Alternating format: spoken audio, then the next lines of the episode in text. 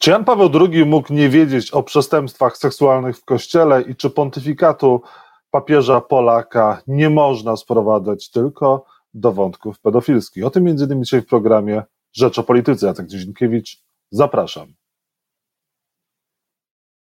A Państwa i moim gościem jest ksiądz Tadeusz Isakowicz-Zalewski. Kłaniam się, proszę księdza. Witam serdecznie.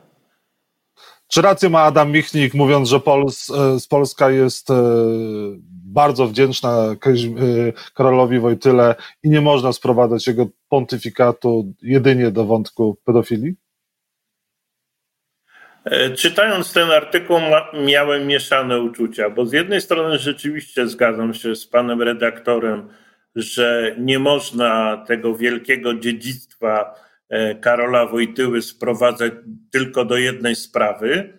Natomiast ja pamiętam sytuację sprzed 16 lat, kiedy po raz pierwszy powstał problem lustracji w kościele, kiedy wychodziła moja książka Księża wobec bezpieki, to właśnie Gazeta e, Wyborcza była najbardziej zajadłym przeciwnikiem lustracji, w ogóle opisywania tych spraw, więc myślę, że dzisiaj trzeba też wrócić do, cofnąć się o te kilkanaście lat i powiedzieć, że największym błędem nie tylko Kościoła, ale myśl, myślę ówczesnych elit e, polskich było to, że zaniedbano tą sprawę. Bo dzisiaj byśmy na ten temat nie rozmawiali już, bo ona byłaby wyjaśniona, opisana również w czasie procesu beatyfikacyjnego e, Karola Wojtyły.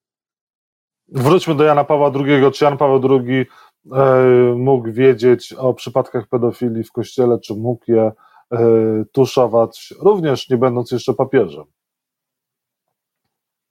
Do niedawna jeszcze uważałem, że Jan Paweł II i jeszcze jako Karol Wojtyła nie wiedział o tym, że był dezinformowany przez swoje e, najbliższe otoczenie. Natomiast no, w wyniku jednak wielu analiz, publikacji, świadectw, które również sam zbieram, no widać wyraźnie, że o wielu sprawach wiedział. Natomiast jego działania były bardzo zaskakujące, to znaczy właśnie było brak tych działań.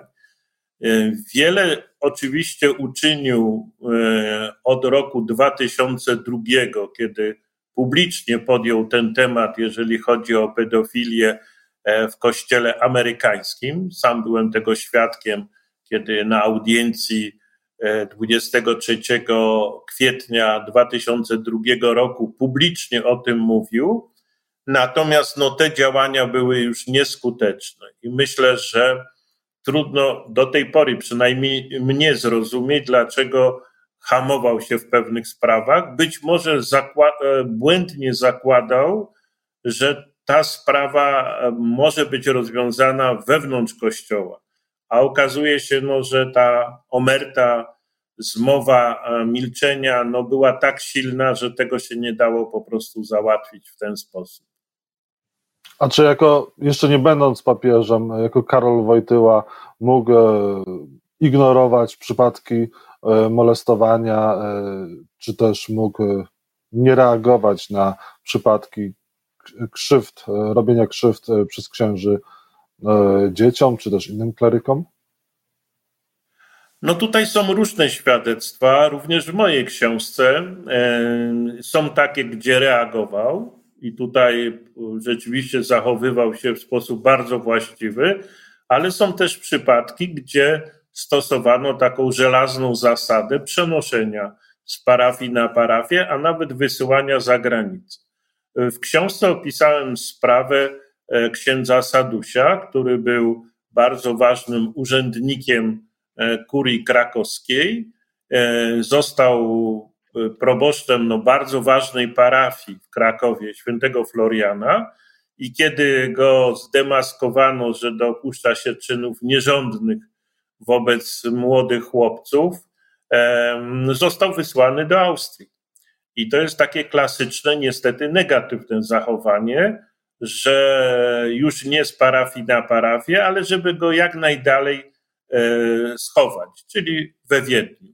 No i myślę, że ta sprawa, chociaż była przeze mnie opisana, nie została podjęta przez 16 lat, no władze kościelne czekały, że to, że to właśnie ludzie zapomną, że to się samo rozwiąże i myślę, że mamy tu do czynienia z tak zwanym klasycznym też grzechem zaniechania, czyli wiemy o tym, że jest taki problem, ale na to nie reagujemy.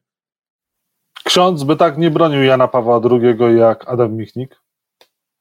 Ja oczywiście bronię w tym znaczeniu, że uważam, że dorobek dziedzictwa Jana Pawła II jest tak gigantyczny i tak ważny i tak przełomowy nie tylko dla Polski, ale dla świata, że e, ta jedna sprawa, znaczy zespół tych spraw, bo to nie jest jedna jedyna jako e, wyjątkowa, tylko ten zespół spraw nie może przekreślać dorobku Jana Pawła II. I czego mi brakowało?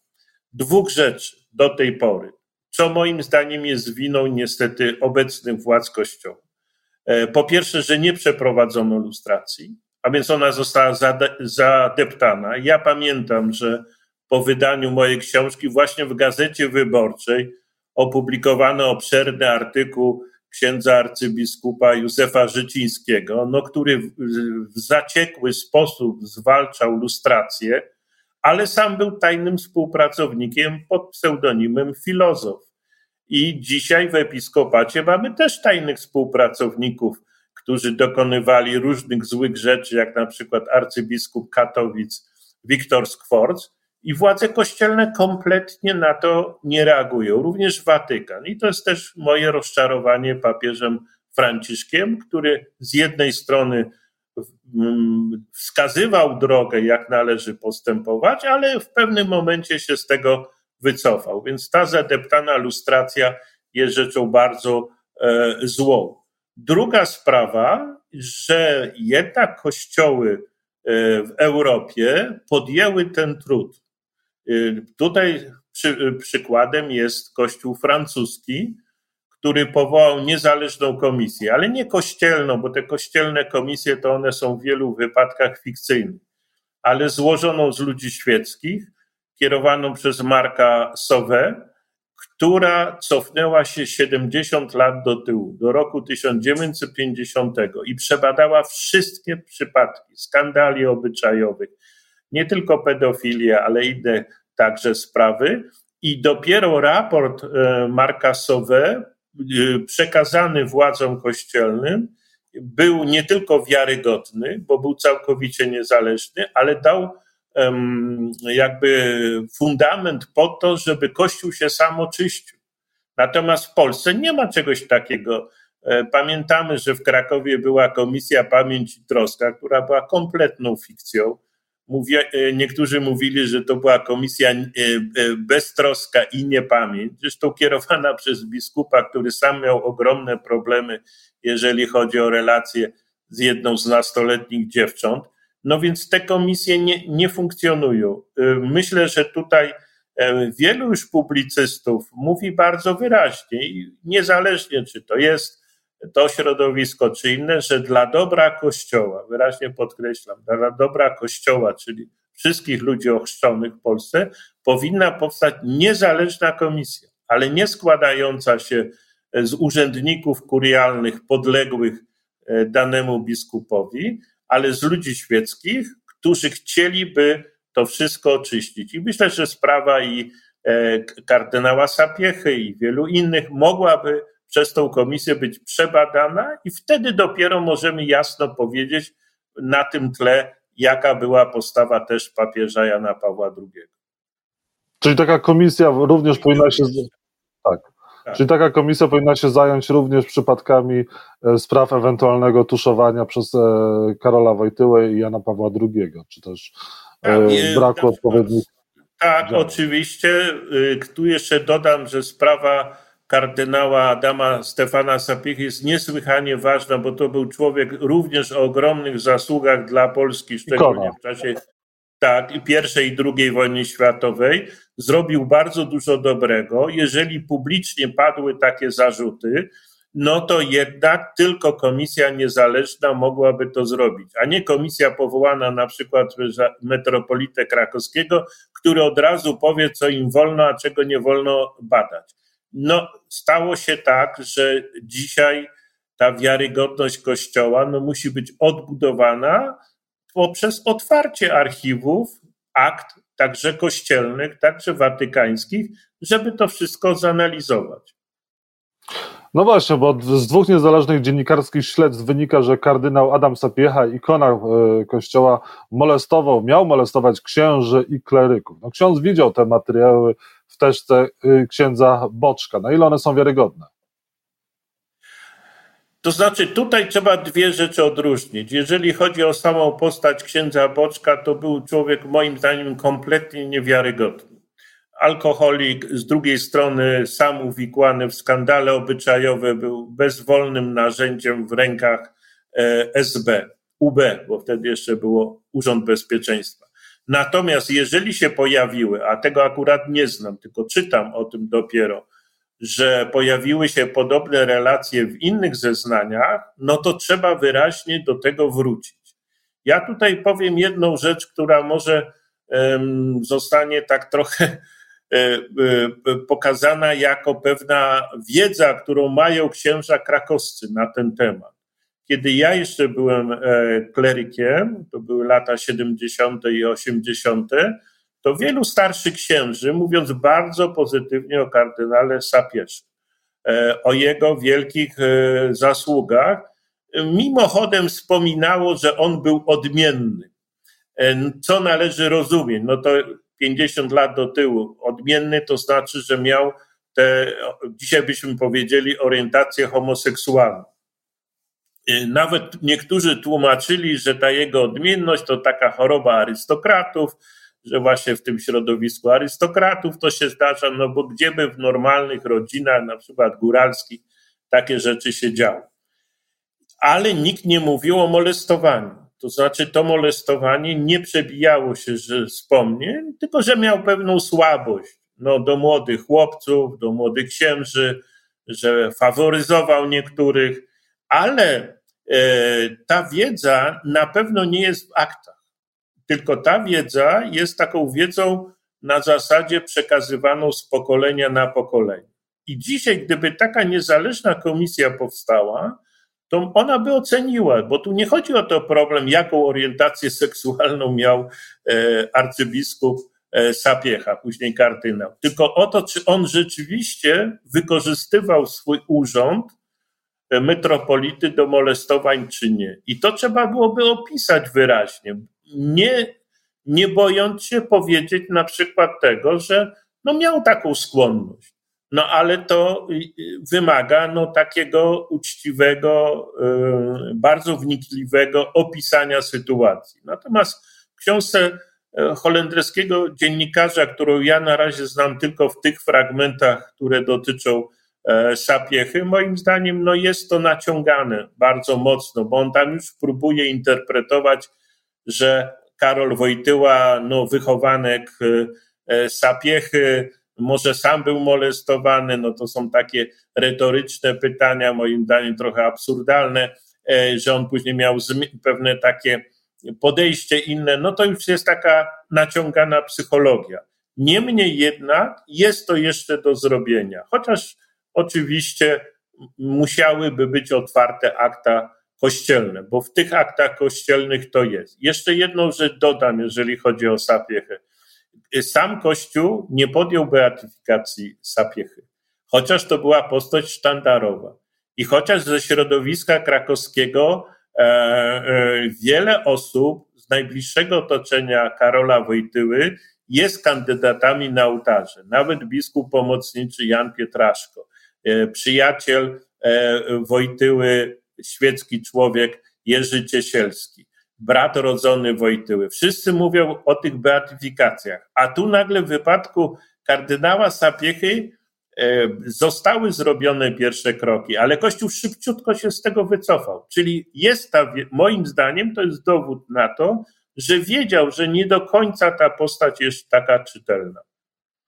A Jan Paweł II, Karol Wojtyła też myśli ksiądz, że wiedział na temat słabości kardynała Sapiechy. No i pytanie, czy rzeczywiście może mógł być w tym kręgu osób, e, które może były molestowane przez e, Sapiechę, czy to można jednak wykluczyć całkowicie? Moim zdaniem nie da się w tej chwili tak jasno odpowiedzieć na to pytanie.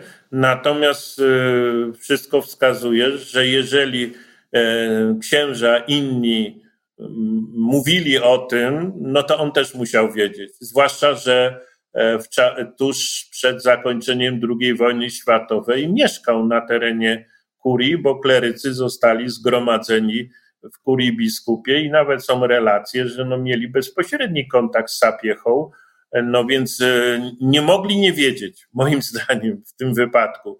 Natomiast myślę, że to było traktowane jako ta choroba arystokratów. Ja przepraszam, że to e, używam tego określenia, ale ja chcę nakreślić. No tak się taką, mówiło wtedy.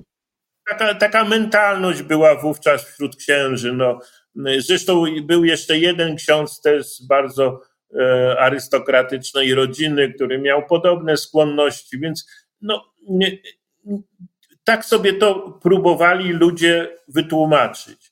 Natomiast rzeczywiście dzisiaj moglibyśmy ocenić tą sytuację, że jeżeli nawet e, e, dochodziło e, do pewnych sytuacji, to jest możliwość tego przebadania. Myślę, że te relacje niektórych osób na tyle są wiarygodne i na tyle można się cofnąć do pewnych materiałów, że moglibyśmy to opisać. Właśnie dla dobra też samego Karola Wojtyły, żeby on nie był przedstawiony jako ktoś, kto nie tylko był molestowany, ale później był e, tuszującym te sprawy.